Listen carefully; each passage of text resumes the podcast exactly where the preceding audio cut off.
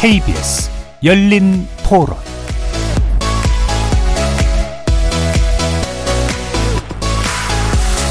안녕하십니까. KBS 열린 토론 정준희입니다.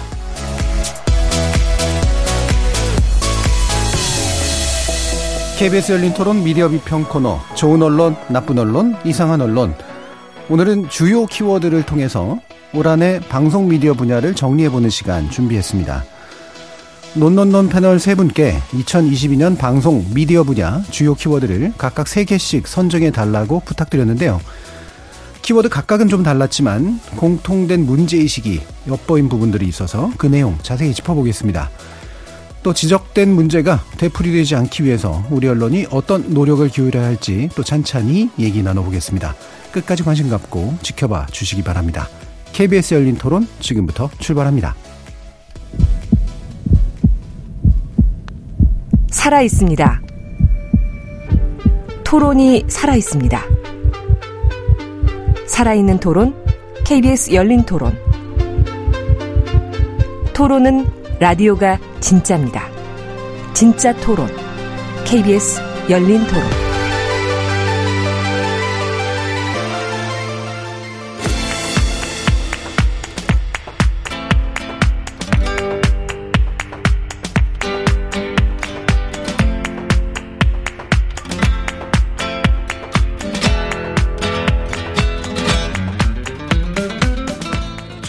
언론, 나쁜 언론, 이상한 언론?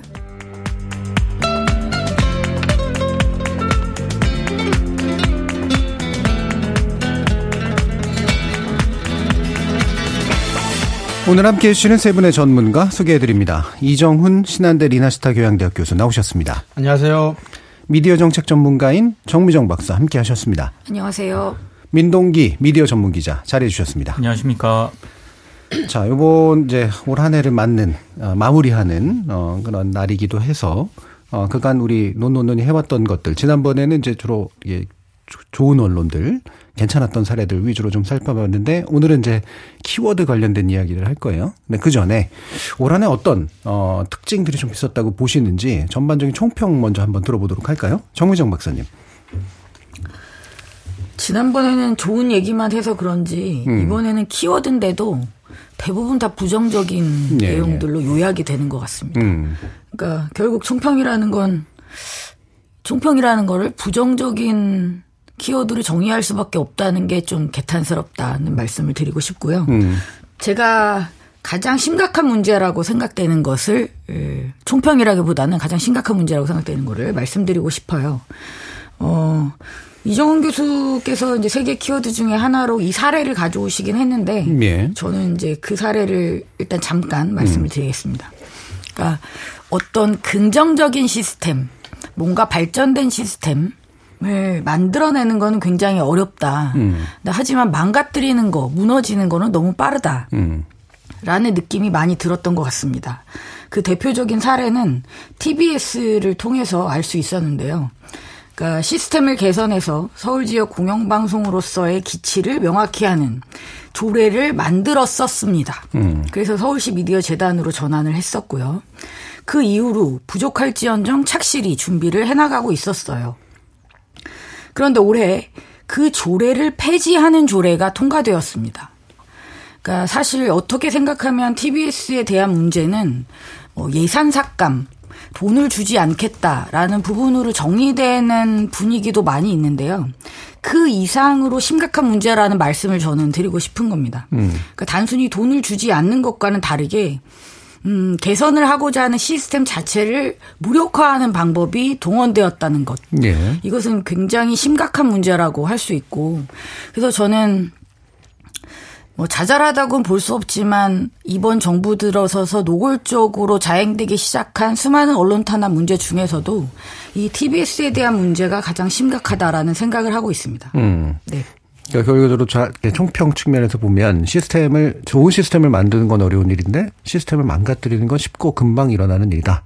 대표적으로 TBS 사례를 얘기해 주셨어요. 그러니까 기존에 있는 시스템을 변경하려고 했던 상태인데 그거를 잘 운용해서 뭔가 불만이 있더라도 변경하려고 하는 게 아니라 아예 그걸 작동을 중단시켜 버리는 그런 방식을 썼다 이런 말씀이신 거죠.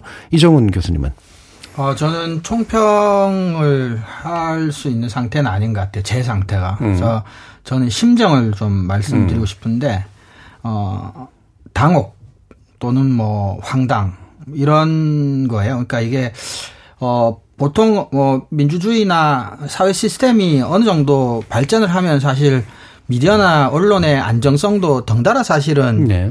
좀 함께 가는 측면이 상당히 있습니다. 그래서 어쨌거나 대한민국이 여기까지 왔고 그렇다면 이런 정도의 정치적인 경제적인 수준이라면 전혀 예상하지 못했던 형태로의 후퇴 음. 또는 퇴행 이런 거를 바라보게 되면서 갖게 되는 당혹스러움 음.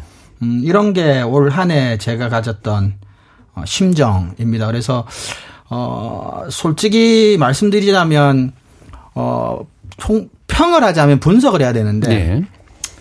아, 분석할 수 있을 상황도 아직은 아닌 것 같아요. 그리고 이거는 이제 시작인 것 같고 그래서 2023년에 아마 이 방향으로 좀 더 많은 것들이 진행되거나 결정되지 않을까 싶은데 좀 그렇게 되고 나면 어, 우리 학자들 저뿐만 아니라 어, 좀 어, 제대로 된 평가 아, 그리고 방향 제시 이런 것들이 좀 필요하지 않을까 생각을 합니다. 예. 음, 평가하기도 어려운 예, 감정이 먼저 아, 올라오는 그런 상태를 얘기해 주셨는데 어, 별로 이렇게 웃으실 만한 상황은 아닌 것 같긴 합니다만 옛날에 당황과 황당의 차이를 얘기했던 그런 사례들이 좀 음. 기억나는데 그둘 중에 뭐 하나를 얘기하기도 되게 힘드신 것 같아요. 자, 민동기 기자님. 저는 그냥 그 단어밖에 생각이 안 났습니다. 좀 비겁. 비겁. 음. 네. 그러니까 앞서도 몇 가지 사례를 사례를 소개를 해주셨지만 MBC MBC 사태라고 해야 되나? 아무튼 MBC와 관련된 여러 가지 일련의 일들이 좀 있었지 않습니까? 유독 지금 윤석열 정부하고 MBC와의 관계가 상당히 불편해 있는 그런 상황이었고 네. 방금 말씀해주신 TBS 문제도 그렇고요. 그리고 지금 뭐 YTN 민영화 움직임도 분명히 보이고 있고, 근데 이런 것들이 제가 봤을 때는 굉장히 좀 언론 탄압적인 징후가 분명히 보이는 그런 행동들이거든요. 음. 그래서 사실은 시민단체도 그렇고 언론계도 그렇고 방송계도 그렇고 이거는 연대해서 같이 싸워 나가야 되는 정말 언론 전반에 드리워지는 약간의 먹구름이라고 생각을 하는데 이 대응이 과연 공동 대응이나 연대의 모습을 보였었나? 음.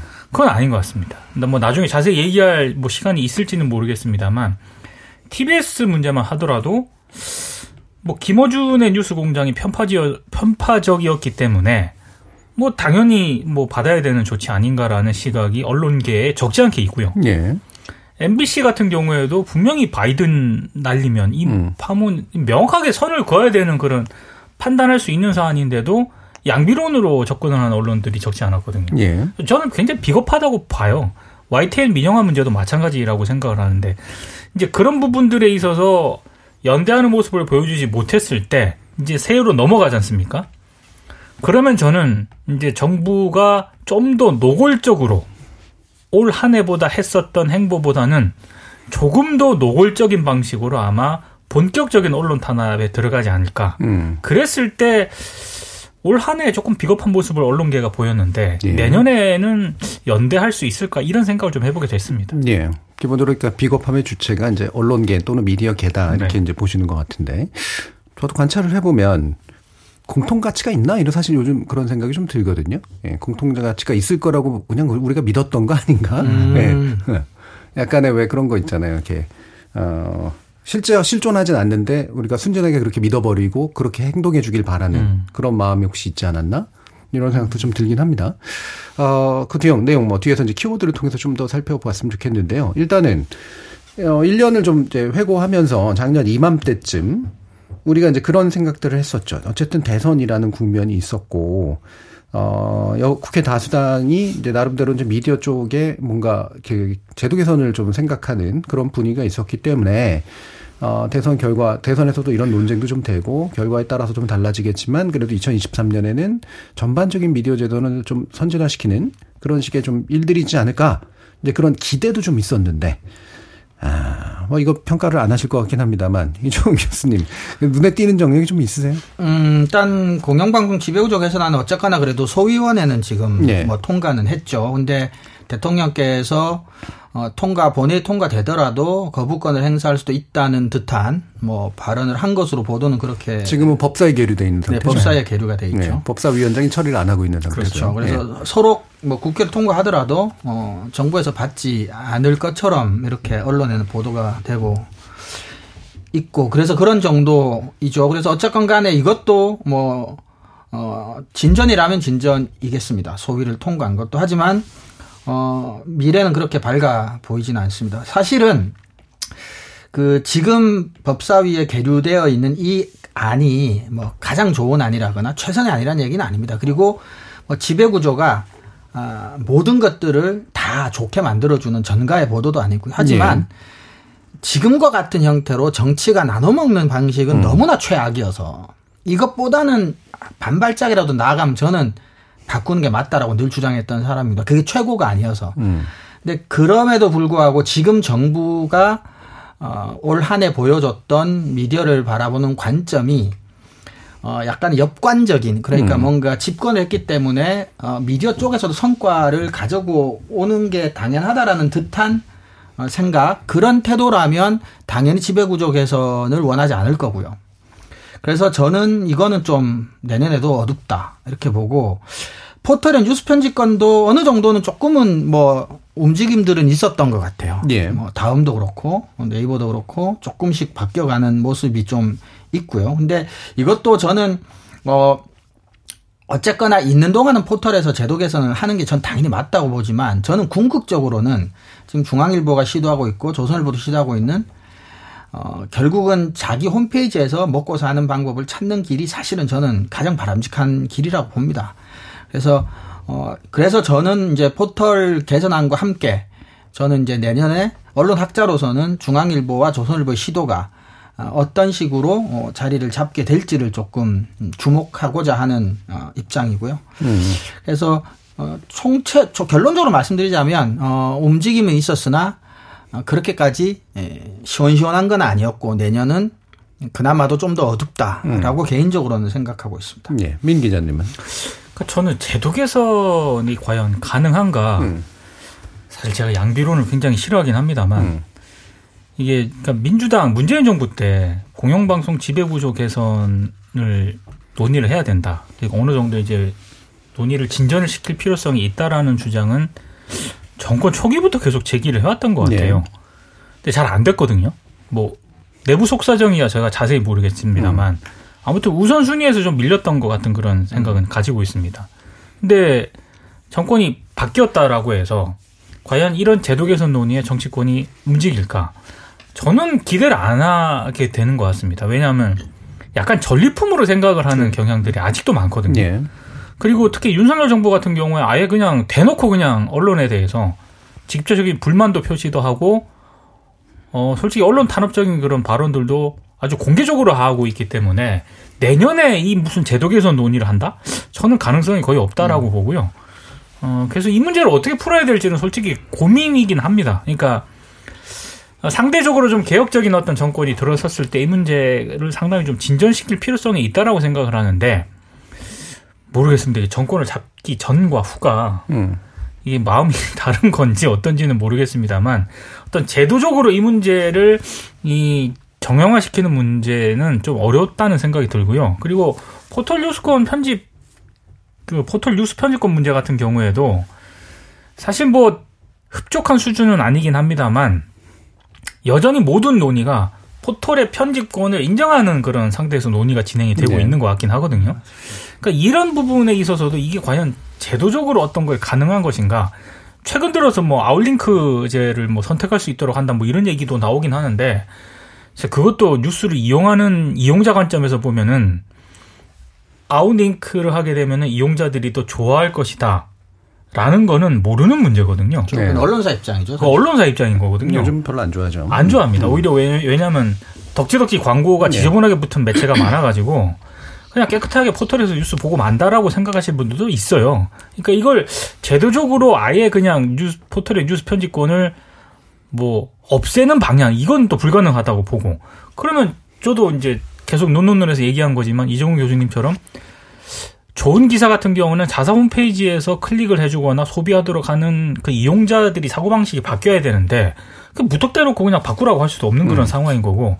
그래서 요즘 고민은 아 이게 제도적으로 이게 가능할까 이런 생각을 좀 해보게 됩니다. 약간 회의적인 네. 생각을 좀 하게 됐습니다. 약간이 아닌데요. 다 안 될 거다라는 아무것도 나아지지 않을 거다. 예. 예. 정무정 박사님. 저도 동의합니다. 예. 동의할 거면서. 저는 이거는 진짜 왜 할 수 있을 때 안 하고 음. 이런 상황을 만들었나라는 얘기를 정말 하고 싶습니다. 충분히 할 수 있었어요. 했어야 됐고 근데 안 하고 어, 지금 벌어진 상황을 보면 민 기자님 말씀대로 좀 가능성이 없다고 봅니다. 그리고 그 원인은 어떤 정당도 이 미디어 정책의 변화 필요성을 제대로 느낀다고 볼 수 없다. 저는 거기에 핵심적인 원인이 있다고 보거든요. 음. 뭐 전리품으로서 생각하는 뭐 그런 것도 이유가 될 테고. 그러니까 이 미디어 정책을 바꿔서 어 미디어 안에서의 공공 영역을 구획을 확실히 하고 그래서 유료 방송과의 차별성을 두고 또 다른 미디어들은 다른 미디어들대로 어, 시장 경쟁을 어떻게 잘 이끌어, 공정한 경쟁을 이끌어 나가게 할 것이냐. 그 다음에 법령이 이렇게 뒤쳐져 있으니까 지금 시대의 기술에 맞춰서 법의 미비함을 개선해서 그러니까 이런 어떤 당연히 했어야만 되는 고민들을 과연 누가 하고 있냐는 거죠. 이 고민을 하고 있는 사람들은 거의 없어요. 네. 실제로 이제 사업을 하는 방송 사업자라든지 미디어 사업자들은 사실 그 고민을 좀 하죠. 왜냐하면 음. 기존의 법령 때문에 지금 문신의 폭이 많이 좁은 것도 있고 답답한 것도 있고 불필요한 규제, 과도한 규제가 있는 것도 사실이니까. 근데 하지만 실제로 이 정책을 만들어 나가는 자들은 그런 생각을 거의 가지고 있지 않다라는 거죠. 그리고 우리가 쉽게 이야기하는 주로 강조하는 거는 뭐 공영방송 지배구조 에 대한 부분이나 어, 포털의 뉴스 유통과 관련된 문제의식을 많이 이야기하지만 사실 미디어와 관련된 정책들 중에는 이 외에도 중요한 게 굉장히 많고요. 그리고 종합적으로 같이 다 가야지 한두 개 바꿔서는 해결될 수가 없습니다. 예. 그런데 이제 그런 것들을 종합적으로 그럼 논의를 누가 이끌어 나가느냐. 결국은 방송통신위원회와 과기정통부가 되어야 되겠는데 음. 지금 그 조직 중에 하나는 거의 일을 못 하고 있는 상황이죠. 음. 오늘도 네. 또 압수수색이 들어가서 음. 또 쑥대밭이 되었습니다. 그러니까 과연 이 문제를 이 미디어 정책 에 대한 문제를 누가 끌어가려고 하느냐 아무도 관심이 없어요. 음. 그리고 결국은 여당과 야당의 싸움으로 공영방송 지배구조 개선은 더욱더 요원하게 되어버리고 있고 아 이거는 정말 오래 걸릴 일입니다. 이미 오래 걸려왔고 그다음에 많은 논의들이 일단 드러나 있긴 합니다. 이제는 누군가가 이거를 좀 모아서 정돈을 해야만 되는 시기인 건 분명합니다. 근데 그것을 시행해야 될 주체가 그 의지가 없다는 것이 가장 큰 문제라고 할 수 있겠죠. 예. 그러니까 철학이 좀 다를 대로 합의할 수 있는 영역 분명히 있고 합의할 수 없는 것들은 뭐 정치적 판단을 내릴 수도 있는 거고 그런데 이거 신경 쓰나? 솔직히 말하면 신경 아무도 예. 안 씁니다. 정부가 됐던 국회가 됐던 신경 쓰나? 안타까운 게 지금 요 최근에 노동개혁이나 뭐 이런 얘기도 많이 나오죠. 이게 그 분야를 쫙 망라해서 뭔가 가장 전문적인 아이디어들과 음. 사회적 의견들이 모여서 나오는 어떤 결과물들이 아니라 되게 삐죽삐죽한 결과물들이거든요. 음. 그것들이 이제 뭐 뭔가 개정 제도 개선이나 이라는 이름으로 이제 실현될까 그 외의 경우들은 거의 없을 거다. 그럼 미디어 영역은 더더욱이나 힘들겠죠, 아마도. 음. 그래서 되게 좀 어두울 수밖에 없는데 이게 뭐 어떻게 뭐 풀릴 수 있을까 잘 모르겠습니다. 근데 일단 2022년 문제를 좀 정리해 보죠. 이정우 교수님 키워드 언론 자유였습니다. 네, 저는 이제 언론의 자유라는 이름 하에 어, MBC 대통령 전용기 탑승 배제와 이어지는 이제 MBC에 대한 뭐 불편한 관계 또는 MBC 입장에서는 탄압, 그다음 두 번째 TBS 지원 폐지 조례안 의견, YTN 지분 매각 결정이 세 가지를 이제 가져왔습니다. 사실 작년까지만 해도 어 제가 뭐 방송이 아니라 어디 가서라도 어 언론의 자유에 대해서 심각하고 진지하게 이야기하게 될 줄은 사실 몰랐습니다. 네, 네. 어, 어느 정도 아까도 제가 예, 말씀드렸지만 민주주의가 어느 정도 궤도에 오르, 오르게 되면 언론의 자유라고 하는 거는 이제 공기처럼 물처럼 너무너무 자연스럽고 어 당연한 것으로 이제 제도화가 되어 있어야 되는데 음. 근데 이게 이제 올해 보니까 이게 아 싶은 거죠. 아까 제가 이제 당혹스러움이라고 표현했지만 이게 이제 모두 두 가지 가장 좀 특징적인 게 첫 번째는 그 어떤 대통령보다도 역대 가장 자유를 많이 말씀하시고 어, 강조하시는 분이 집권한 정부에서 일어나고 있다는 게 굉장히 역설적이라는 점에서 굉장히 또 인상적이고요. 아까 민 기자님 말씀하셨나 그 몇몇 정치인들이 이제 언론의 자유를 무시하거나 이제 탄압하는 발언이 이 과거보다는 굉장히 노골적이고 굉장히 당당해요. 네. 어, 그런 점에서 또 그렇죠. 놀랍고요. 음. 어 그래서 저는 어 그런 점에서 여러 가지 이유로 어, 굉장히 좀 당혹스럽고 충격적이었기 때문에 2022년 한 해를 한 가지 단어로 뭔가 언론 미디어를 좀 묘사해야 된다고 한다면 이제 언론의 자유라는 게 아닌가라는 생각이 들었습니다. 예. 자, 이 부분이 그래서 결국은 어, 국제적인 관심이 될 수밖에 없는데 아마 짐작컨대 이제 내년 수치 별로 안 좋을 것 같다는 생각이 들긴 합니다만 우리나라 언론 자유에 대해서 당연히 또 외신들도 여기에 대한 반응들이 좀 나왔어요. 이동 기자님. 그러니까 국제 기자 연맹 같은 경우에는 아마 윤석열 대통령의 그 MBC와 한국 언론에 대한 여러 가지 그 발언들을 직접적으로 하지 않았습니까? 음. 그러니까 이 부분에 대해서 직접적으로 비판하는 성명을 냈고요. 예.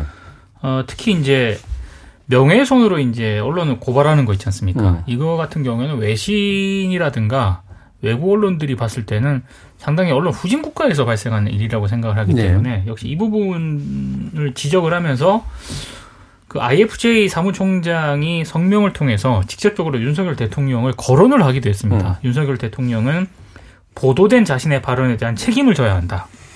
그리고 언론인들을 은폐를 위한 구실로 삼아서는 안 된다 이렇게 얘기를 했을 정도였는데 사실은 이 부분이 외신들이 보기에는 좀 이상할 겁니다. 그러니까 흔히 말해서 바이든 날리면 그 논란만 하더라도 초기에 상당 부분 한국 언론들이 바이든으로 보도를 해- 하지 않았습니까? 네.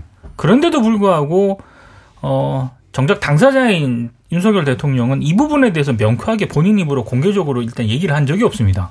그냥 국익을 해치는 MBC가 국익을 해쳤다 이런 식으로 해가지고 이제 그 대통령실 출입 기자랑 설전 아닌 설전을 뭐 벌인 그런 정도였고요. 그리고 외신에서는 상당히 그 흔히 말해서 비속어 논란을 중점적으로 많이 보도를 했습니다. 제가 또 얼핏만 따져봐도 뭐 워싱턴 포스트, 독일, 뭐 유럽, 그 다음에 뭐 어지간한 유력지 외국 외시 외국의 유력지들의 이 문제를 다 이제 비판적으로 이제 보도를 했었거든요. 예. 근데 충분히 이해가 가는 게 이해가 잘 안 갈 거예요. 그 외신 기자들이 봤을 때는 충분히 이해가 가는 게 이해가 잘 안 가요. 그 외신 기자들이 한국 상황을 보기에 예, 예. 이해가 안 가는 상황이라고 생각을 했을 것 예, 같아요. 예. 그러니까 그 전만 하더라도 뭐 이런 이런 걸 가지고 뭐 정부에서 태클을 건다거나 이런 상황은 별로 없었기 때문에 네. 근데 이거는 지금 너무 너무 노골적이기 때문에 아마 외신들의 보도량과 비중 면에서도 상당히 윤석열 정부 들어서 뭐 MBC 방금 말씀하신 음. MBC와 관련된 여러 가지 일련의 사태들 그리고 TBS 문제만 하더라도 음. 외신들이 많이 다뤘습니다. 예. 그런 차이점이 좀 있는 것 같습니다. 예. 음. 자, 그럼 정미정 박사님. 음, 키워드로 일단 넘어가 볼까요? 그러면서 함께 얘기하면 좋을 것 같은데. 왜냐하면 국민의 편에 서지 않는 보도를 키워드로 선택하셨는데, 어, 기본적으로 뭐 같은 문제 의식 속에 토대를 두고 있는 것 같긴 해요. 근데 이제 언론 쪽에 좀 더 초점을 맞추신 거겠죠? 한번 들어볼까요? 네. 그 제가 정한 키워드는 국민의 편에 서지 않는 보도. 음. 그래서 요약하자면 노동자를 공격하고 희생자를 질책하고 권력에 입만 줬는 보도. 음. 그래서 이제 노동자를 공격하는 보도는 이후에 또 말씀을 드리겠습니다. 노동 혐오 보도가 있었고요. 대표적인 게 이제 화물연대 파업 보도 등등이 있고요. 그다음에 희생자를 질책했던 1029 참사 보도가 있었고요. 그다음에 이제 지금 이제 제가 말씀드리고 싶은 건 받아쓰기만 했던 언론의 문제를 에, 어, 이야기하고 싶은 거죠. 예. 그러니까 사안의 중요성에 따라서 사실 의제는 결정된다고 볼 수 있습니다. 근데 그 의제를 어떤 것으로 의제를 정하느냐는 물론 어, 언론이 알아서 하는 문제죠. 자유롭게 선정할 수 있는데 지금의 가장 커다란 문제는 대통령실에서 불러주는 대로 써주는 대로 받아 쓰고 있는 수준에 머물고 있다라는 겁니다. 이전에도 제가 한번 말씀드린 적이 있었는데 자 순방을 나갔어요. 그리고 어, 그 비행기에 결국 탔습니다. 누구는 쫓겨났는데 누구는 탔죠. 그렇게 해서까지 갔는데도 대통령의 활동을 중심으로 해서 관심을 가지고 보도하지 않고 외국까지 나가서도 대통령실의 발표만을 받아 쓰는 상황이 벌어졌습니다. 그리고 돌아와서도 중요한 의제를 다루지 않고 여사의 사진을 주로 보도하는 경향을 또 보였어요. 음. 저는 이 수준이 정말 기가 막히다고 봅니다. 여기에서의 정말 중요한 의제가 뭐였나라는 이야기를 좀 하고 싶고요. 그래서 또 가장 최근의 사례를 들자면 어, YTN 돌발 영상이 문제가 됐었잖아요. 네, 네. 생방송으로 진행된다고 우리가 기대했던 질의응답이 사실은 이미 각본이 짜여져 있었고 그것을 반복한 것에 불과하다. 아, 라는 것을 보여주었던 거라고 저는 생각하고 있습니다. 음. 근데 실제로 이 YTN 돌발 영상과 관련된 수많은 보도들을 보면 어떤 게 가장 핵심적이었는지 아마 기억나실 거예요. 한동훈 장관이 떨린다라고 했다, 음. 안 했다. 음. 그 부분에 대한 보도가 굉장히 많았어요. 음. 그러면 지금 YTN의 돌발 영상이 문제가 되었던 것, 그 다음에 그 돌발 영상이 말하고자 했던 것은 무엇이었나에 집중하지 않는다라는 거죠. 그러니까 되게 특이한 게 어떤 사건이 벌어지면 그 사건의 본질로 다가가는 것이 아니라 굉장히 부수적이고 중요하지 않은 그런 이야기에 집중을 해버려요. 그리고 그 시작은 항상 정부죠. 음. 정부 아니면 정치인 누군가가 무엇이라고 한마디를 하면 거기로 다 우르르 몰려와서 그 얘기만 한다는 겁니다. 사실 한동훈 장관이 떨린다고 했든 안 했든 그게 뭐가 그렇게 중요합니까? 음. 사실 생방송으로 진행돼서 그 날 것을 우리가 충분히 들으면서 공감할 수 있었다고 믿었던 것이 거짓이었다라는 것이 저는 사안의 본질에 더 가까운 것이라고 봅니다. 근데 우리 대다수의 보도들은 그렇게 사안의 본질에 다가가는 보도들이 너무 없다는 거죠. 그거는 뭐 순방 문제에서 김건희 여사의 사진만 주로 했던 것 그러다가 나중에는 그게 거기까지 가잖아요. 조명을 쳤네 안 쳤네. 음. 아니 지금 그게 뭐가 그게 또 중요합니까? 음. 갔던 행위를 비판할 거면 그것을 짚고 넘어가는 것이고 실제로 순방의 성과에 대해서 이야기를 풀어나갔어야 됨에도 불구하고 그 역시 이루어지지 않는다는 거죠. 그건 지금 오늘까지도 계속 벌어지고 있는 상황입니다. 음. 그러면 이게 받아쓰기라는 표현을 쓰셨는데 민동기 기자님도 보시기에 우리가 뭐 받아쓰기 보도 굉장히 많이 얘기는 했습니다만 좀 유독 심해졌다라고 실제로 느끼세요? 아니면 뭐 사실 여기에 대해서 안 받아쓰는 나름대로 저항하는 물론 측면도 있습니다만 심해졌다라기보다는요. 음. 예전에 비해서 더 안 받아 써야 되는 상황인데 아. 받아 쓰니까 예, 예, 예. 더 문제점이 좀 이게 돌출돼 보인다라고나 음. 할까요? 음, 음. 그러니까 제가 이제 이번에 키워드를 뽑으라고 해서 음. 저는 이제 침묵과 외면이라는 네. 키워드를 뽑아왔는데 이게 연장선인 것 같거든요. 그러니까 이를테면 MBC 기자가 전용기 탑승 배제가 됐잖아요. 그때 대통령실 출입하는 기자단이 처음에 굉장히 강력 비판하는 성명을 냈습니다. 음. 근데 그렇게 비판하는 성명을 냈고요. 경향신문과 한겨레 기자는 전용기 탑승을 안 했습니다. 네. 뭐 여러 가지 이유가 있겠지만 그러면은 최소한 그 현장에 가서는 기자들의 취재 방식이 좀 달랐어야 됐다라고 보거든요. 음. 그런 어떤 배경이라든가 MBC 기자 특정 매체 기자에 대한 전용기 탑승을 배제했고 그거와 관련해서 대통령실과 대통령실 출입하는 기자가 일정 부분 갈등을 빚었다라고 한다면은 순방 취재는 더 예전과는 달랐어야 됐다라고 보는데 음. 오히려 직접 취재는 예전보다 더 제한됐고요. 음. 김건희 여사와 관련된 보도는 아예 비공개로 진행됐고 네. 그러니까 풀 하는 거냐 받아 쓰는. 그래서 굳이 거길 왜 따라가냐라는 음. 비판을 받았던 이유. 그래서 더 열심히 받아 쓰지 않아야 되는 그런 상황이었는데 더 받았었기 때문에 음. 더 비판을 많이 받았던 것 같고요. 그리고 TBS 지원 폐지 통, 이 폐지 조례안 통과, 저는 그것도 마찬가지라고 봅니다. 그러니까, 이거는 그 전체 언론계가 봤을 때, 모르겠습니다. 제가 전 언론, 전 언론사, 세계적인 어떤 언론사를 다 공부한 건 아니지만, 음. 이런 식으로 정치권이 노골적으로 최소한 자유민주주의 국가에서 이렇게 노골적으로 특정 언론사를 향해서 대놓고 이렇게 언론 탄압을 하는 사례는 전두환 때 언론 통폐합 이후로는 저는 이거는 본 적이 없거든요. 음. 그때는 한국이 또 민주주의 사회는 아니긴 했습니다만.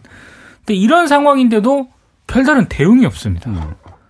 더 충격적인 거는 TBS 양대 노조가 김어준의 뉴스 공장 을 진행하는 진행자가 하차하는데 그 언론 탄압 아니라고 이렇게 예. 입장을 낸 것도 저는 좀 이해가 안 가고요. 음. 그리고 어 받아쓰기 보도는 약간 그런 측면도 있는 것 같아요. 그러니까 열심히 그 국민의힘 의원들의 주장을 잘 받았습니다. 근데 앞서도 얘기한 것처럼 이게 받았어야 될 상황은 분명히 아니거든요. 음. 전 세계적으로 유례 없는 언론 탄압적인 상황인데 국민의힘 의원들, 서울시 의원들의 그런 제가 봤을 때 논리적으로도 상당히 문제가 있고 그대로 받아쓰기에는 너무 언론 탄압적인 요소가 많은 발언을 그냥 받아쓰는 기사가 많았기 때문에 예. 그래서 더 욕을 얻어먹었던 것 같습니다. 예. 예. 음, 그러니까 이제 보통 금기시 되거나 금도를 넘어서는 그런 발언들은 우리가 이제 받았을 필요가 없거나 또는 비판적으로 뭔가 네. 대해야 되는데 그렇지 않고 이제 그런 상황에서조차도 받아쓰더라. 네. 음, 이런 말씀이세요. 이정 교수님. 근데 그런 지금 우리가 이야기하고 있는 이런 현상은 어떤 한 뭐 원인의 결과로 결과적으로 드러나는 어, 사태 같아요. 그러니까 사실은 모든 언론이 다 잘할 수는 없잖아요. 그럴 사실 필요도 없고.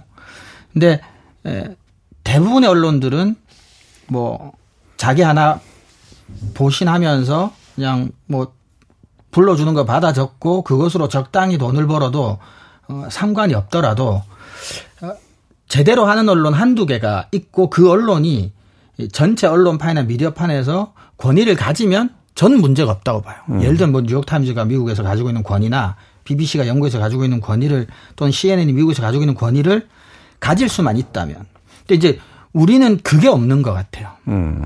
그러니까 다 받아 쓴다는 게 사실은 미국도 뭐 영국도 받아 쓴 언론이 숫자적으로는 더 많을 거예요 아마. 제가 막 일일이 다 따져보진 않았지만. 근데 우리는 이제 그런 언론이 없다. 그래서 우리가 논논논에서도 가끔 얘기했지만 어 권위지하고 어, 상업적 대중지 시장 자체가 이제 분화가 전혀 안 돼 있고 모든 언론들이 대중적인 시장에서 동일한 이제 클릭 경쟁을 하는 상황이다 보니까 그냥 모두가 다 이제 그렇게 다 가버리고 잘하는 언론 뭐 없단 얘기는 아니지만 그 언론들을 어떻게 이제 도드라지게 만들고 그런 언론들이 그 직업군 안에서 어떻게 권위를 갖도록 만들 것이냐 사실은 어, 이게 문제라고 봐요. 그래서 한두 개 언론만 제대로 하고 있으면 저는 사실은 크게 문제는 안 된다고 보는데 문제는 그 한두 개가 없다는 게 또는 있어도 눈에 잘 드러나지 않는다는 게 문제인 것 같습니다. 음. 그렇죠. 그러니까 사실은 제가 언론계의 공통가치 문제를 약간 회의적으로 얘기한 게 모든 사실 언론이 동일한 공통가치를 갖지는 않을 거거든요. 그럼요. 예. 근데 이제 언론계를 주도하는 언론이나 언론인들이 적어도 이제 지향이나 뭐, 어, 정치 철학은 다를지라도 언론에 대한 몇 가지 판단은 동일해야 되는데 그렇죠. 이제 그 부분이 잘 안 보이더라라는 거. 뭐 이런 맞아요. 것도 비슷한 맥락인 맞습니다. 것 같습니다. 자, 그래서 지금 여러분들이 또 공통적으로 지적해주고 계신 것들이 뭐 이게 언론 자유만의 문제는 물론 아닙니다만, 네, 침묵과 외면 그리고 받아쓰기, 국민의 표현을 서지 않는 보도 등등에서 어, 12구 이태원 참사 보도에 관련된 내용들도 많이 좀 언급을 해주셨어요. 아, 우리가 지난번에 좀 다루긴 했습니다만 이게 여전히 계속되고 있어서 저는 더 문제인 것 같아요. 네, 예, 심각한 것 같아요. 예. 그러니까 시작부터 잘못해 버리니까 이제는 뭐 어떻게 할 수가 없게 되어버린 것 같은데 음. 저는 그 참사와 관련해서는 전반적인 보도가 다 문제였다고 어, 생각하고 있습니다. 음. 그러니까 참사가 발생했을 때부터 제대로 접근하지 못하고 초기에는 뭐 거의 흥분 상태에서 비윤, 비윤리적인 사진과 보도를 쏟아내다가 결국 제가 볼 땐 길을 잃었고 음. 어, 그다음에 제대로 된 보도는 이루어지지 않았고 그다음에 정부의 말도 되지 않은 행태를 비판도 못했고 그러다가 결국 죽은 국민들만 억울함이 늘어갔고 근데 그것도 역시 보도되지 않았고 네. 그러니까 이 끔찍함이 더 이렇게 증폭이 되어 온 거죠. 그러다가 결국은 희생자 이름을 공개하는 게 맞느냐 안 맞느냐 이런 아주 사안의 본질에서 벗어난 논의가 오히려 또 한동안 뉴스 지면을 또 달구었죠. 그다음에 이제는 어떻게 할 수가 있을까요? 저는 음. 이제는 대책이 없어요. 이렇게 엄청난 재난에서 다수의 국민들이 희생당한 상황에서 언론은 저는 너무나도 명백하게 국민의 편이 아니었다. 음. 그리고 이 사안은 그때 잘못 시작하면서 더 큰 문제가 된 게 시직절한 적절한 보도가 이루어지지 않으면 의제 시장에서 주도권을 잃을 수밖에 없습니다. 음. 이미 판이 너무 많이 흘러갔어요. 음. 그러니까 사건이 해결될 기미가 1도 보이지 않는 상황에서 보도하기는 더 어려워지죠. 왜냐하면 해놓은 게 없기 때문에. 네. 이제는 다른 사안이 또 너무 크잖아요. 다 묻혀버리고. 이제는 구속영장 청구가 뭐 구청장에게 됐네, 음. 소방서장에게 됐네, 이 정도 기사가 나오는데 그냥 머무르고 있습니다. 네. 이건 더 해결될 기미가 없어지는 거예요. 음. 저는 언론이 이건 너무나도 분명한 책임 방기였다고 봅니다. 음. 지금 이제 그나마 이제 국정조사가 이제 시작 단계에 있는데, 어, 청문회는 아직은 안 하고 있는 거죠. 지금 네. 일부 이제 그 공개되어 있는 그런 이제 뭐랄까 신문 과정이라 해야 되나 조사 과정이 있는 상태인데 그거하고 연결 지어서 봤을 때 1월 6일까지인데 뭐 이건 연말 지나면 사실 이제 연장 안 될 것 같은 느낌도 들고요. 언론이 또 여기서 뭔가를 해야 되는데 좀 할 기미가 있, 있다고 보이세요? 없다고 생각합니다. 정말 왜냐하면 예. 그 기관 보고를 했을 때 이상민 행안부 장관의 그 망언 있지 않습니까? 예. 예. 뭐 내가 그 시간에 놀고 있었느냐. 음, 골든 타임은 지났다. 뭐 골든 타임은 지났다라는 그런 발언들. 음. 제가 일단 충격을 받은 거는 일단 그 발언 자체도 충격이지만 그 발언을 아까도 이게 받아쓰기의 연장선이라고 보는데요. 거. 음. 저는 그 발언은 최소한 맥락적 상황만 전달을 하고 굉장히 좀 조심해서 보도를 해야 된다라고 생각을 하거든요. 특히 그 기관 보고를 할 때 일부 유가족들도 그 장소에 있었습니다. 예. 그리고 굉장히 그 이상민 장관에게 격하게 항의를 하기도 했고요. 그러면은 그 상황들을 충분히 감안을 했다라고 한다면은 그 발언이 가지는 문제점이 뭔지를 일단 핵심적으로 짚고 음. 방금 이제 정진 교수님이 얘기하신 것처럼 도대체가 그러면은 그 여당이나 국민의힘 의원들은 이태원 참사와 관련된 여러 가지 그 진상 규명에 의지가 있는 것인가? 특히 이상민 행안부 장관을 비롯한 대통령실은 정말로 의지가 있는 것인가? 이런 부분까지 연계해서 가야 되는 문제라고 생각을 하거든요. 근데 전형적인 정치 보도가 아주 드러났어요. 예. 여야 그리고 끝이에요. 유가족들 반발 한편 유가족 반발.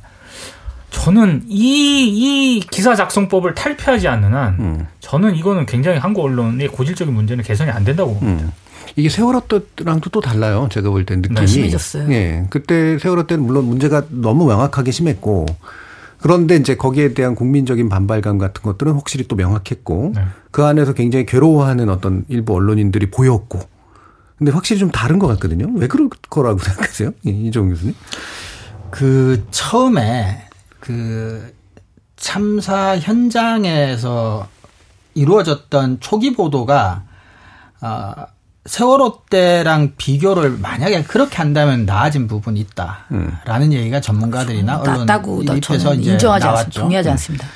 근데 그거는 우리가 논논에서 얘기했지만 그 세월호랑 비교해서 될 일은 아니고요. 네. 세월호 보도가 워낙 충격적으로 안 좋았기 때문에. 근데 이제 앞에서 두 분도 말씀하셨지만 제가 이제 12구 이태원 참사 보도 관련해서 문제는 그 참사 당일 그 다음날도 그 다음날이지만 그 이후에 이어진 최근까지의 일련의 그 사태 자체를 이 의제를 국민적인 어떤 관심사로 의제를 언론이 이제 붙들어 주느냐 아, 아니냐 아, 정부 여당이 원하는 방향대로 흘러가는 데 있어서 이제 방관하고 있느냐 예. 이제 이 문제인 것 같아요. 근데 세월호 때는 뭐 이것으로 모든 걸 설명할 수는 없겠지만 언론인들 자체가 어쨌거나 뭔가 반성을 하든 뭐 후회를 하든 잘못을 했다고 생각을 하건 반성을 하건 뭔가 있었고 그래서 그 다음에 진행되는 것에 있어서는 약간 수세적인 게 뭔가 있었던 것 같아요. 근데 이번은 뭔가 세월호 때랑 비교해서 그래도 조금 뭐 나았다고 생각을 해서 그런지 모르지만 그 이후에 하는 행동들에 대해서 약간 이제 성찰적인 뭐 이런 것들이 좀 없어져서 오히려 더 쉽게 그냥 흐지부지 되는 게 아닌가. 그래서 어 저는 이 이 거 이 건에 있어서 가장 심각한 문제는 언론이 기본적으로 해야 될 굉장히 공적 가치가 있는 사건들에 대해서 의제를 유지해주는 기능 같은 것들을 전혀 하지 못하고 있다. 그런 점에서는 세월호 때보다 더 안 좋다. 예. 저는 그렇게 그리고 생각합니다. 저는 요즘에 기사가 많이 나왔던 게 그게 있어요. 어, 포털뉴스의 댓글을 어떻게 할 것이냐. 음. 어, 특히 이번 참사와 관련된 댓글 때문에 많은 유가족들과 생존자들이 어, 상처를 받고 있다는 부분. 그래서 포털 댓글을 지적하는 기사들이 굉장히 많은데 저는 정말 웃기지 말라고 하고 싶습니다.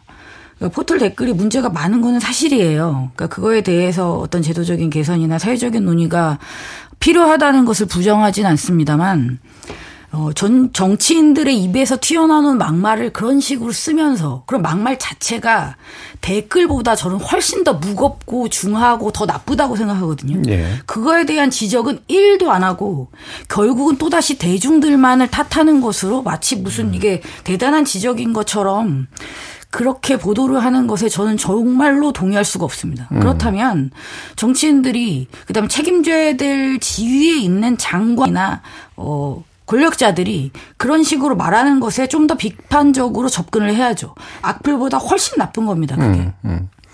뭐 강조하게 주기 위해서 계속 일도를 얘기하신 거긴 하지만 하나도라는 말로 대체를 하는 게 좋을 것 같습니다. 예. 이 감정이 오르다 보니까 네. 예. 쉽게 일상어들이 이제 나오고 있네요. 예. 근데 이게 뭐 일부를 서서히 좀 정리를 해야 되긴 하겠습니다만 제 생각은 세월의 때는 물리적으로 바다에 침몰해 있던 배가 있었어요. 그리고 그게 오래 지속됐고 맞아요. 거기에 손석희라고 하는 인물이 지속적으로 의제를 유지하는 그런 나름 축으로 작동을 했거든요.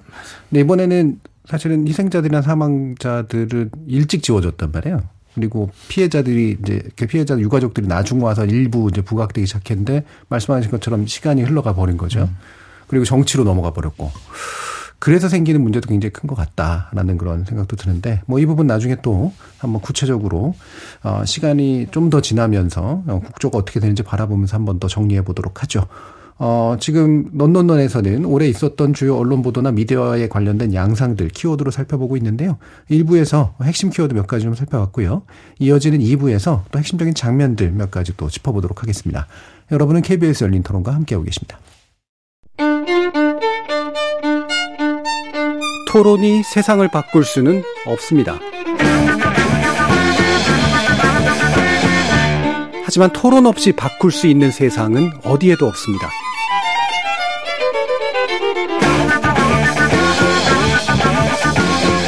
세상의 선한 변화를 갈망하는 당신. 정답이 아니라 질문의 힘을 믿는 당신. 우리 KBS 열린 토론에서 만납시다.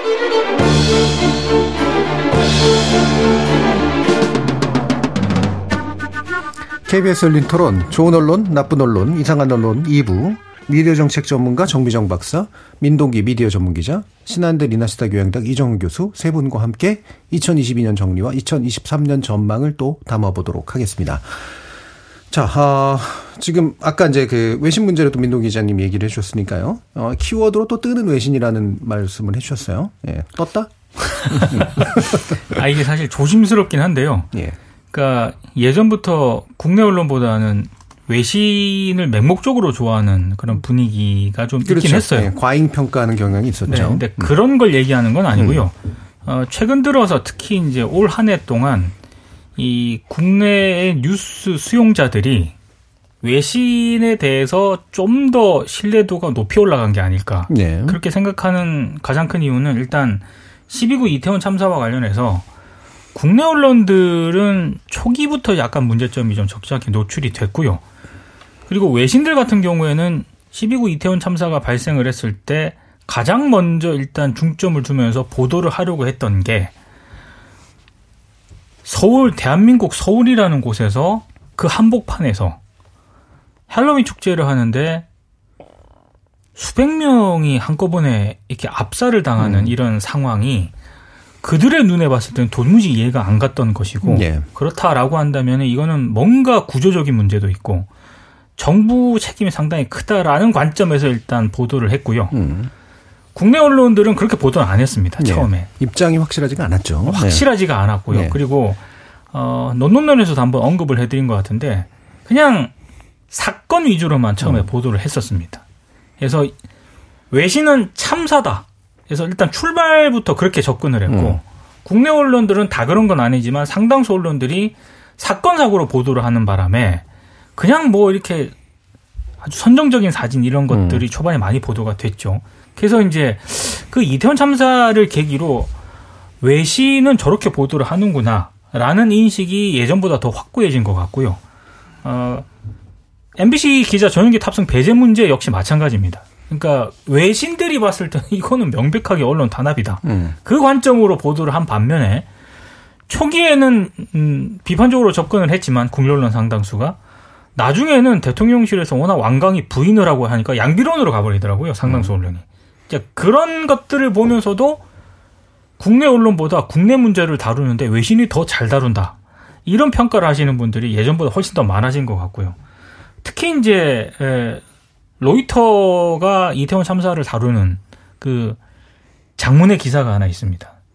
거기 여러 가지 뭐 음. 통계나 음. 그래픽이나 이런 맞아. 거를 그 기사 하나만 보면은 아 이게 어떻게 해서 이런 일이 발생을 했구나 발생할 수밖에 없었구나를 잘 드러내 준 거라고 생각을 하거든요. 음. 제가 이제 올 한 해 만약에 최고의 보도를 꼽는다라고 한다면은 국 외에서는 그 로이터 기사를 꼽 을 수 있겠고 음. 국 내에서는 이제 시사인의 예, 예. 그 화물연대 기사 그거를 음. 꼽을 수가 있을 것 같은데 그 정도로 입체적으로 잘 드러낸 음. 기사였단 말이죠. 그러니까 그런 거를 직접적으로 이제 뉴스 수용자들이 접하기 시작을 하면서 오히려 국내 언론 이슈를 다룰 때 외신을 더 찾는 분들도 있, 더라고요제 음. 주변에는. 그러니까 그 정도로 저는 외신에 대한 어떤 신뢰도가 급격히 높아졌기 때문에 그래서 이제 키워드를 제가 뜨는 외신이라고 한번 꼽아본 겁니다. 예. 예. 제가 이제 그 두 번째로 주목해 주셨던 시사인 변주경 기자 토론에 나왔었고 그 끝나고 나서 잠시 얘기했는데 외신만 잘 쓴다고 너무 그런다고 되게 불만이 많더라고요. 예. 그래서 자, 기도 이것도 제 잘쓴 기사라고 네네네. 지금 방금 민 기자님이 얘기해 네. 주셔서 네. 비교적 다행입니다.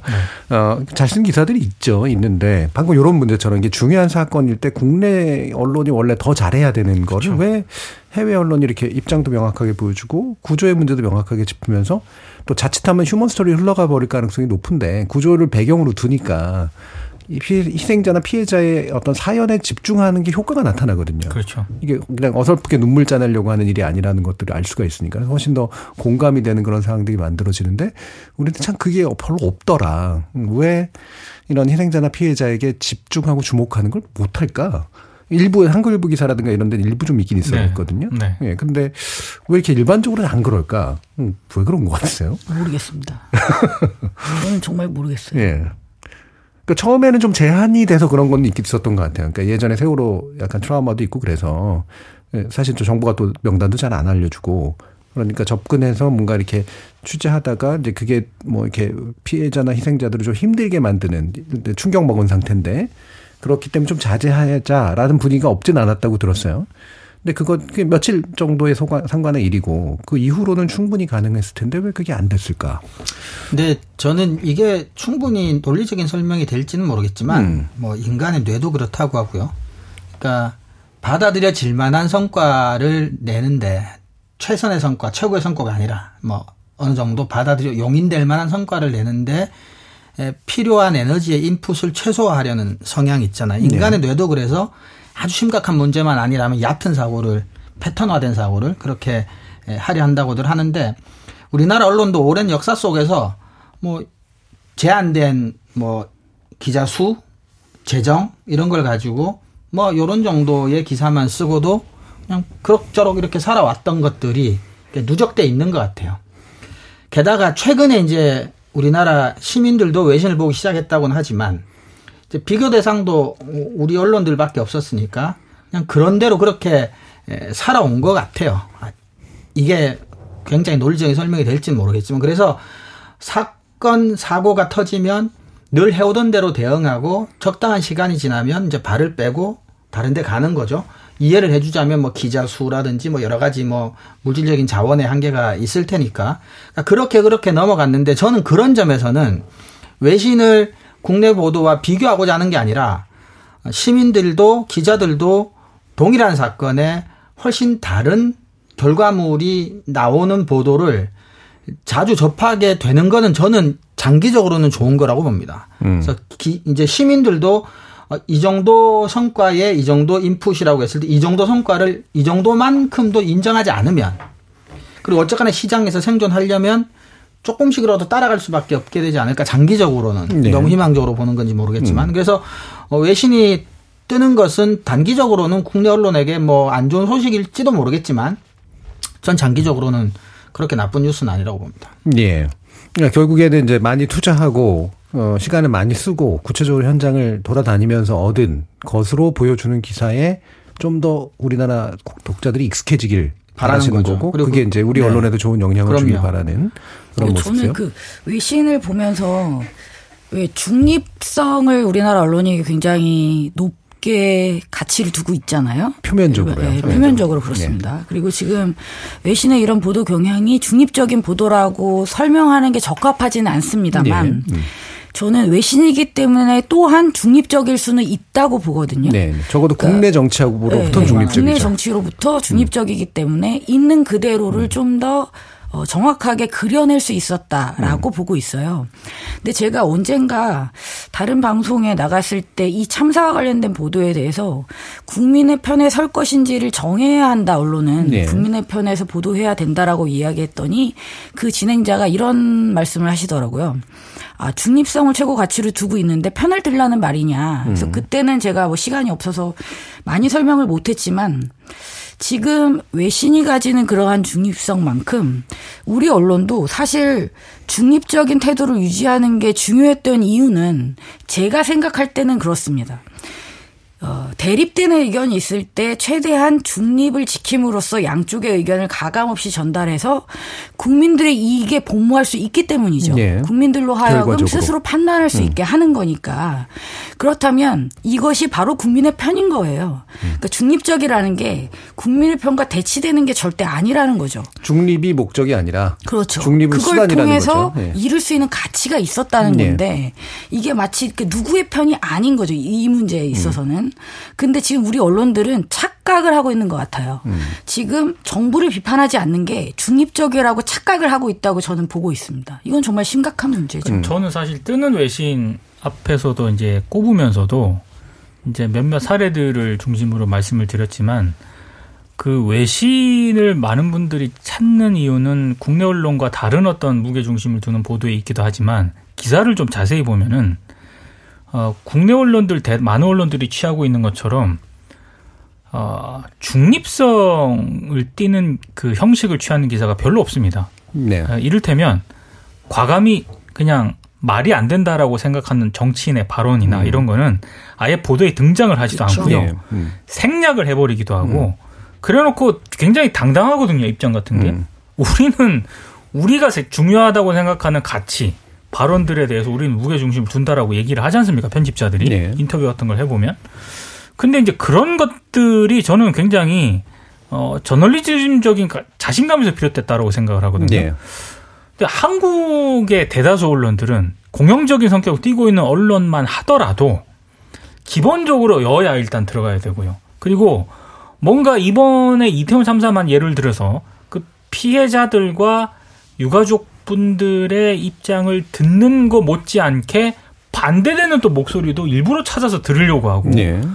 그런 것들이 마치 객관적인 기사를 쓰는 것처럼 이렇게 정형화돼 있다고 해야 될까요? 이게 무슨 답처럼 네. 저는 거기서 빨리 벗어나지 않으면 나중에 심각한 문제가 될 수 있다라고 생각을 합니다. 왜냐하면 왜 외신을 높게 평가를 할까? 그 높게 평가하는 외신들의 기사 작성법을 보면은요, 국내 언론들이 쓰는 식으로 그렇게 기사 작성하지 않거든요. 네. 그러니까 기본적으로 그게 취재가 충실하면 네. 겉모습을 중립으로 할 필요가 없습니다. 그렇죠. 이게 너무 두터운 어떤 사실들이 나오기 때문에 그러니까. 그 사실의 힘으로 충분히 언어가 이렇게 진행이 되거든요. 네. 근데 우리는 취재가 부실해요. 그러니까 그 부실한 취재를 메꾸기 위해서 히셋 히셋 하는 거죠. 누군가의 말을 집어넣어가지고 형식을 갖추는 그런 방식을 취하니까. 그러니까 사실은 국민 편 들 필요도 없어요. 음. 냉정하게 얘기하자면 진실 그러니까 언론이 하는 일에 대한 판단 자체가 우리나라 언론은 전혀 다른 거예요. 사실은 이제 진실인데 진실 편에 진실 편만 들면 돼요. 이제 진실 편을 드는데 국민들이 다수가 진실이 아닌 걸 요구할 수도 있어요. 그럴 수 있죠. 예. 예, 예. 진실을 회피할 수도 있죠. 그렇죠. 예. 그렇다 그때도 언론인들은 국민 편을 들게 아니라 진실 편을 들어야죠. 그러니까 진실 편을 들기 위해서는 정 교수님 말씀하셨지만 기자가 가지고 있는 유일한 무기는 이제 수첩이죠. 음. 취재를 많이 하는 겁니다. 그것밖에 없는 건데, 그러니까 중립도 그렇고요. 지금 우리나라 정치인들이 말한 중립은 사실은 정파적인 중립도 아니에요. 두 당한테 중립적이라는 얘기예요. 그렇죠. 사실 예. 주요 정치 세력에게 중립적이라는 네, 진보. 보수도 아니에요. 국회에 들어있는 실질적인 정치 세력 간의 중립을 지키라는 얘기고, 근데 중립도 지킨다는 거는 중립이 진리에 좀 더 가까이 갈 수 있는 아까 말씀하셨지만 수단일 것 같으니까 그렇게 하는 거예요. 네. 사실은. 그러니까 그것만 하면 되는 거죠. 근데 그, 그게 잘 안 돼 있는 것 같아요. 자, 그러면, 어, 지금 우리 정장 박사님이 또 이제 짚어주신 게, 얼- 그, 노동혐오 보도 문제를 이렇게 또 키워드로 또 얘기해 주셨습니다. 우리가 이제 지난번 화물연대법 때 얘기했던 건데, 이것도 참, 참 답답합니다. 그렇죠? 네. 네. 네. 그러니까 사실 언론이 놀랄 일도 아니죠. 음. 그 전에도 항상 어, 기업 편에서 보도를 하는 경향들이 굉장히 많았었는데 올해 이게 저는 좀 더 두드러지게 나타났다라고 봅니다. 음. 네, 그거는 지금 현재 정부의 기조가 더욱 친기업 그렇죠. 편향으로 음. 노동자의 인권을 침해하는 방향의 정책을 계속해서 내놓고 있는데 문제는 여기 충분한 논리나 근거도 없다는 거예요. 음. 근데 그거를 그대로 또 받아쓰고 있습니다. 노동자의 목소리는 어디에도 없고 정부의 일방적인 주장만 계속 강조되고 화물연대 보도의 경우에는 그들이 마치 범죄자인 것처럼 매도하는데 또 일조하기도 했습니다. 그리고 화물연대 파업뿐만이 아니라 여전히 많은 노동자들이 사망하고 있는 현장이 있는데도 중대재해처벌법이 그 역할을 충분히 수행하고 있는가에 대한 평가조차도 안 하고 있고요. 요즘 많이 보도되고 있는 주 52시간 폐지 문제에 대해서도 오직 기업의 입장에서만 보도하고 있는 것을 알 수 있습니다. 그 논리에 그렇게 많은 음, 허점이 있는데도 불구하고 그걸 제대로 지적하는 게 별로 없다는 게 저는 제일 안타깝고요. 그러면서 기사 하나를 좀 소개해 드릴까 합니다. 예. 12월 27일 기사인데요. 중대재해법 원년 544명은 퇴근하지 못했다라는 KBS의 뉴스입니다. 음. 어, 뭐 KBS가 9시 뉴스. 네, 9시 뉴스입니다. 항상 잘했는지는 뭐 네, 단적으로 뭐 말씀드리긴 한데. 얘기하셨어요. 네. 네. 꽤 자주 하셨죠. 예. 네. 정말 그렇습니다만. 예. 네. 굉장히 길게 정성스럽게 나름 이 기사를 썼더라고요. 예. 그래서 이 기사의 중, 기사였겠죠? 중간에 예. 보면 이 얘기가 나옵니다. 중대재해처벌법 시행 이후에도 10달간 올해 1월 27일부터 11월 30일까지 이 기간 동안 무려 519건의 산업재해가 있었고요. 음. 목숨을 잃은 분이 544명이에요. 예. 저는 이 기사를 보면서 더 놀랐어요. 음. 그러니까 이 법이 시행되고 있잖아요. 아무 차이가 없는 거예요. 그렇죠. 아니 그러면 그럼 중대재해법 적용 대상인 50인 이상 사업장을 떼놓고 보면 사망자가 오히려 늘었어요. 음. 그럼 지금 이 법은 어떻게 취지에 맞게 적용이 되고 있는 것인지, 그럼 이 심각한 상황은 어떻게 극복할 것인지, 저는 이 문제 제기를 했던 이 KBS 뉴스는 칭찬하고 싶습니다. 음. 어, 어, 잊어, 잊어가고 있을 무렵에 네. 연말이라서 일부러 그랬는지 뭐 어떤 식으로든 어떤 이유였던 간에 시적절한 기사가 나왔다고 보고요. 이 정도로 지금 상황이 너무 안 좋다는 거죠.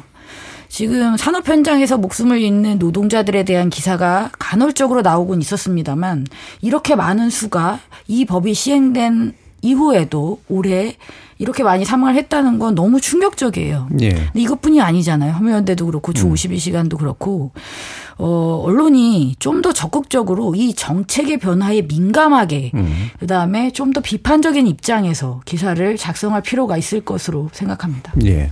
사실은 제가 토론을 그 관련된 사례로 해봐서 이제 느낌이 오는데 음. 그래서 중대재해처벌법이 현실성이 없다고 얘기할 가능성도 있어요. 아, 그럼요. 네, 현실을 개선하지 못한다고. 네, 그러니까 이게 처벌을 그런 식으로 해서는 문제가 해결이 안 돼. 이렇게 오히려 또 기업에 부담만 네, 줘. 네, 뭐 이렇게 그러니까 현실을 개선하지 못하면서도 굳이 CEO라든가 이런 사람들을 과잉 처벌하게 돼. 뭐 이런 식의 얘기로 쓰일 가능성도 사실 좀 있습니다. 예. 뭐 관련해서 어, 그 노동혐오 보도 이정훈 교수님. 어, 제가 사실은 이거는 정확하게 뭐 조사를 해서 수치를 갖고 얘기하는 건 아니지만 어떤 정치적인 사안에 우리나라가 평균적으로 보면 이제 스윙 보터들이 좀 왔다 갔다 하지만 진보 3, 중도 3, 보수 3 정도라고 봤을 때 노동조합에 대한 태도는 사실은 그것과는 상당히 다른 것 같아요. 일반 그냥 국민들 인식도 제가 그냥 피부로 느끼기에 네. 그게 과거에 무슨 뭐, 어, 박정희 정부 때부터 전두환 정부 이어지면서 어, 만들어 놓은 담론적인 어떤 그런 거의 성과인지도 모르겠지만 국민의 상당수가 사실은 노동자잖아요. 뭐 저만 해도 월급쟁이 생활하는 거고 어차피. 그런데 이 유독 우리나라가 노동 그리고 노동조합에 대해서 어, 굉장히 부정. 그래서 우리는 한 지금도 공식적으로 그런가요? 노동자리라는 표현도 쓸 수가 없고 근로자의 날. 그렇죠. 네, 근로라는 근로. 기준법으로 돼 네. 근로 전부 다 노동이란 단어 자체가 갖는 모르겠습니다. 이제 남북 대치 국면에서 뭐 노동에 갖는 사회주의적인 성격을 또 강조하는 건지는 모르겠지만 그래서 근본적으로는 우리나라 노동에 대해서 전반적으로 너무나 부정적이다. 게다가 아까 정 박사님 말씀하셨지만 지금 현 정부가 굉장히 노동조합 그리고 노동을 굉장히 부정적으로 바라보고 있다. 그래서 이런 경향은 뭐 워낙에 안 좋기 때문에 의도적으로 언론이 좋도록 이제 밸런스를 맞춰주지 않으면 상당히 고착될 가능성이 많은데 저는 현 정부가 가지고 있는 노동에 대한 관점이나 태도를 봤을 때는 가면 갈수록 훨씬 더 악화될 가능성이 훨씬 높다. 저는 그렇게 보고 있습니다. 예. 그러니까 누구 하나를 이렇게 약간 약한 상대적으로 약한 쪽에 있는 사람들의 문제가 있겠죠. 뭐 조직의 문제도 있을 수 있고. 근데 그거를 찍어서 문제가 제일 큰 문제처럼 만들면 음. 언론이 그 상당히 잘 받아줘요. 네. 앞으로도 계속 이럴 것 같거든요. 뭐 최근에 나오고 있는 그런 정부 정책들이나 이런 걸 보면 분명히 그래서 민동기 기자님 말씀 주시죠. 그러니까 이게 노동 개혁이라는 단어를 지금 윤석열 정부가 쓰고 있잖아요. 근데 저는 그 정부가 그렇게 일종의 네이밍을 한 건데 네. 그 언론들이 그걸 그대로 쓰는 것도 저는 좀 문제가 있다고 그렇죠. 생각합니다. 음. 왜냐하면 내용을 뜯어보면은 사실 노동계 입장에서는 노동 개악 혹은 뭐 노동 탄압적인 요소도 분명히 있거든요. 그래서 노동 개혁이라는 그런 단어를 쓰는 것 역시 언론들이 좀 고민을 해서 써야 된다라고 생각을 하는데 너무너무 쉽게 쉽게 그냥 막 쓰는 경향이 있거든요. 그건 왜 그럴까? 뭐 노노노에서 누차 얘기한 거지만 사실 노동 문제와 관련해서는 앞에 이제 이 교수님도 말씀을 해 주셨고 아, 부정적인 생각을 가진 사람들이 의외로 굉장히 많기 때문에 예. 아마 그, 그 부분에 있어서는 언론계 역시 자유롭지 않다. 특히, 음. 에, 언론계 속해 있는 많은 구성원들 가운데 스스로를 언론 노동자라고 생각하는 분들도 많지 않을 많지 않을 겁니다. 음. 근데 저는 언론 노동자라고 생각을 하거든요. 그럼요. 예. 어떤 그런 부분들에 대한 어떤 괴리 이런 부분도 노동 문제를 더 악화시키는 하나의 좀 요인이지 않을까. 음. 그리고 모든 언론이 그럴 필요 없지만 좀 생각을 바꿀 필요가 있어요. 노동 문제를 노조 문제로만 이제 정부든 언론이 그렇죠. 바라보는데 사실은 주 52시간 제도 같은 경우만 해도 그래요. 우리가 뭔가 더 열심히 일하자는 게 뭐 성실하다는 측면만 할 게 아니라 뭔가 너무 많이 열심히 하면 그게 좀 더 지구한테 부담이 가요. 그럼 이제 지구가 점점 점 망가지겠죠. 그리고 지구가 전체적으로 세계적으로 경제 수준 자체가 물자가 모자라고 생산이 부족할 때는 다 같이 뭔가를 만들고 쓰고 함으로써 경제가 돌아가는지 모르지만 지금 단계는 그런 단계도 아니고요. 그래서 우리가 코로나 19도 마찬가지지만 환경 문제, 기후 문제 모든 게 인류가 이제 더 이상 지구한테 너무너무 많은 부담이 되고 있어요. 이미. 근데 이게 세계사적으로 맞는 방향인지를 진지하게 고민을 해야 돼. 지금 현 정부는 그 방향에 역행을 하고 있잖아요. 뭐 그 정부의 철학이다. 그럼 일단은 오케이. 그러면 언론 중에 모든 언론이 그럴 필요는 없지만 어, 기후 문제나 환경 문제나 노동 문제나 이런 거에 평상시에 관심 있는 언론들은 좀 더 노동 문제를 좁은 의미의 노동 문제로만 바라보지 말고 이게 지구와 어떻게 연결돼 있고 우리의 삶과 어떻게 연결돼 있는지에 대한 담론들을 좀 더 적극적으로 만들어서 네. 퍼뜨릴 필요가 있는 것 같아요. 알겠습니다. 그러니까 이게 어, 노동 문제라는 게 뭐 이념화도 얘기를 하셨지만 이게 자본과 노동의 대립 뭐 이러면서 이제 뭔가 대립의 어떤 산 어떤 중요한 그, 그 출처 중의 하나인 것으로 생각을 하는데 사실 사회학이나 이런 데서는 이게 노동의 삶의 형식의 굉장히 중요한 부분 중의 음, 하나잖아요. 그럼요. 예, 그러니까 먹고 사는 형식인 거니까. 또 노동이라는 게 삶의 형식으로서 얼마나 어, 사회에 큰 영향을 미치는가. 그러니까 삶의 형식이, 들어 한 시간이 더 느느냐 주느냐는 삶의 형식이 상당한 변화를 불러일으키는 거기 음. 때문에 그래서 노동에 관련된 법령은 거의 헌법에 준하게 이제 취급할 정도로 중요하기 때문에 생기는 문제인데 이 부분에 대한 인식을 좀 전 사회학적으로라도 좀 더 근본적으로 했으면 좋겠다. 음. 이런 생각이 좀 드네요. 자, 2022년 이렇게 좀 키워드를 좀 정리를 해보니까, 어, 우리가 지난 시간에 했을 때에 뭔가 화기애애하고 즐겁고 나름대로 희망쳤던 분위기가 갑자기 식어버리는 듯한 느낌이 좀 드는데요. 2024년은 좀 전망하시면서 그래도 여전히 좀 식어 있으실 것 같긴 합니다만, 나름대로 좀 희망의 싹이랄까? 아니면 전망에서 좀 중요한 부분이랄까 하는 부분들을 하나씩 좀 짧게 짚어주시면서 마무리하면 좋을 것 같습니다. 정민정 박사님 해주실까요? 어, 저널리즘 비평을 하는 프로그램이 이제 나온 게 있나요? 지상파에서는 없습니다. 라디오 여기 하나죠. 없죠. 음. 라디오에 음. 2주에 한 번씩 돌아오는 논논논 음. 정도가 있네요. 물론 하면서 내가 하고 있는 이것이 우리가 지금 이렇게 논의하고 있는 이것이 얼마나 긍정적인 영향을 미칠 수 있을까에 대해서 어, 올해 유독 더 자주 생각하게 되었던 것 같아요. 네. 그리고 그만큼 더 절망적인 생각도 많이 했던 것 같고 이게 정말 의미가 있을까 뭐 이런 생각도 많이 했었는데 그리고 내년에 더 나아질 거라는 기대조차 하기도 어려운 상황인 것도 맞는 것 같습니다. 근데 그럼에도 불구하고 그래서 뭐 다 때려치고 안 하겠다는 건 아닙니다. 어, 그렇기 때문에 좀 더 깨알같이 열심히 더 뭔가가 숨겨져 있는 거를 찾기 위해서 노력을 하고 싶다라는 생각을 음. 어, 전의를 불태우면서 음. 그런 생각을 오늘 방송을 하면서도 내내 음. 네, 해봤습니다. 좋은 게 어디라도 숨어 있으면 어떻게든 찾아서. 한번 뒤져보고 음, 음. 나쁜 것들의 경향에서 또 숨겨져 있는 의미가 있다면 이게 얼마나 어마어마하게 나쁜 것인지에 대해서 음. 좀더 강하게 비판할 수 있는 음. 네. 그런 노력을 기울이도록 해야겠다는 생각을 했습니다. 예. 그 짧은 말 속에 감정의 변화가 확 나타나네요. 신기합니다. 자, 이정훈 교수님. 네, 저도 사실은 뭐 비슷한 얘기였습니다. 사실 제가 하고 싶었던 음. 얘기, 준비했던 얘기는 좀더 어, 좋은 보도, 어, 좋은 이야기들을 2023년에는 좀 더 적극적으로 찾아서 어, 청취자분들과 좀 공유하는 예, 예. 접점을 예. 좀 키우는. 음. 왜냐하면 2022년에 발생한 언론과 미디어와 관련된 모든 문제들의 대부분은 저는 제가 보기엔 거의 90% 이상은 정부 여당이나 대통령실이 가지고 있는 언론과 미디어에 대한 태도나 관점 때문에 만들어진 문제들이 음. 대부분이에요. 그러면 원인이 그거기 때문에 그분들이 가지고 있는 국정 철학이나 그게 어떤 관념이고 관점이라고 한다면 쉽게 변하지는 않을 거고 그렇다면 2023년을 구조적으로 긍정적으로 바라보기는 제 기준에서 좀 어렵습니다. 예.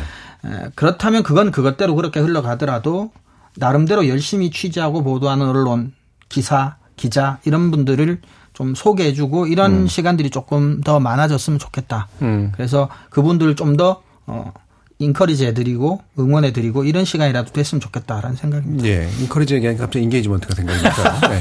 격려해 주시기 바랍니다.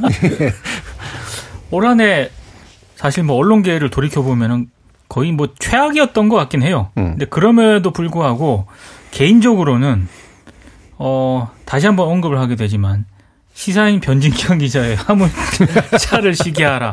예. 라는 기사를 접했던 거는 저 개인적으로는 굉장히 아주 예. 어, 흐뭇한 어떤 그런 예. 고무되는 느낌이 들죠. 네, 음. 그런 아 이런 기사를 우리 음. 언론도 쓸 수 있다. 음. 그리고 논논을해서도 한번 저 몇 번 다뤘었는데 지역 언론이긴 예. 합니다만 음. 뭐 부산일보의 빨래방 연재 음. 기획이라든가 음. 기획 시리즈라든가 옥천신문 사례 같은 음. 경우는요. 이게 거의 우리가 너무 서울 집중적인 어떤 언론 구조 때문에 그렇지 사실 의미가 적지 않거든요. 네. 그러니까 그런 기사들을 보는 것도 상당히 좀 의미가 있었던 것 같아요. 음. 그래서 이런 언론들이 내년에 분명히 또 나타날 거기 때문에 그러면 또 열심히 소개해주고 음. 이런 기사들과 기자들을 통해서 우리가 저 언론계 희망을 좀 볼 수 있지 않을까 예. 이런 생각을 좀 해봤습니다. 예. 저는 그리고 세월호 때 JTBC가 너무 그립습니다. 예. 음. 제가 아까 그 얘기를 했더니 어떤 의미였는지 이제 알게 됐죠. 뼈저리게 알고 예. 알게 되었습니다. 예. 더. 자, 오늘 어, 연말을 특집으로 마련했던 KBS 열린 토론 논논논은 이것으로 모두 정리하겠습니다. 오늘 함께 해주신 민동기 미디어 전문기자, 신한대 리나시타 교양대학 이정훈 교수, 얼, 음, 미디어 정책 전문가인 정미정 박사 모두 수고하셨습니다. 감사합니다. 감사합니다. 감사합니다.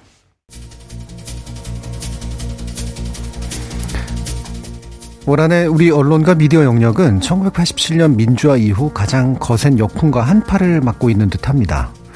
체감 기온이 너무 급격하게 떨어지다 보니 마치 비정상적인 이 기후가 새로운 정상인 것처럼 느껴지기도 하는데요. 한국 대중음악과 영화, 드라마의 비약적 성장이 민주주의가 열어준 자유와 저항, 상상력의 공간을 지나서 마침내 세련됨의 계단까지 디디고 올라섰기 때문에 가능해졌음을 잊지 말고 2023년 새해에는 우리 스스로 온기를 만들어낼 수 있길 진심으로 기원합니다.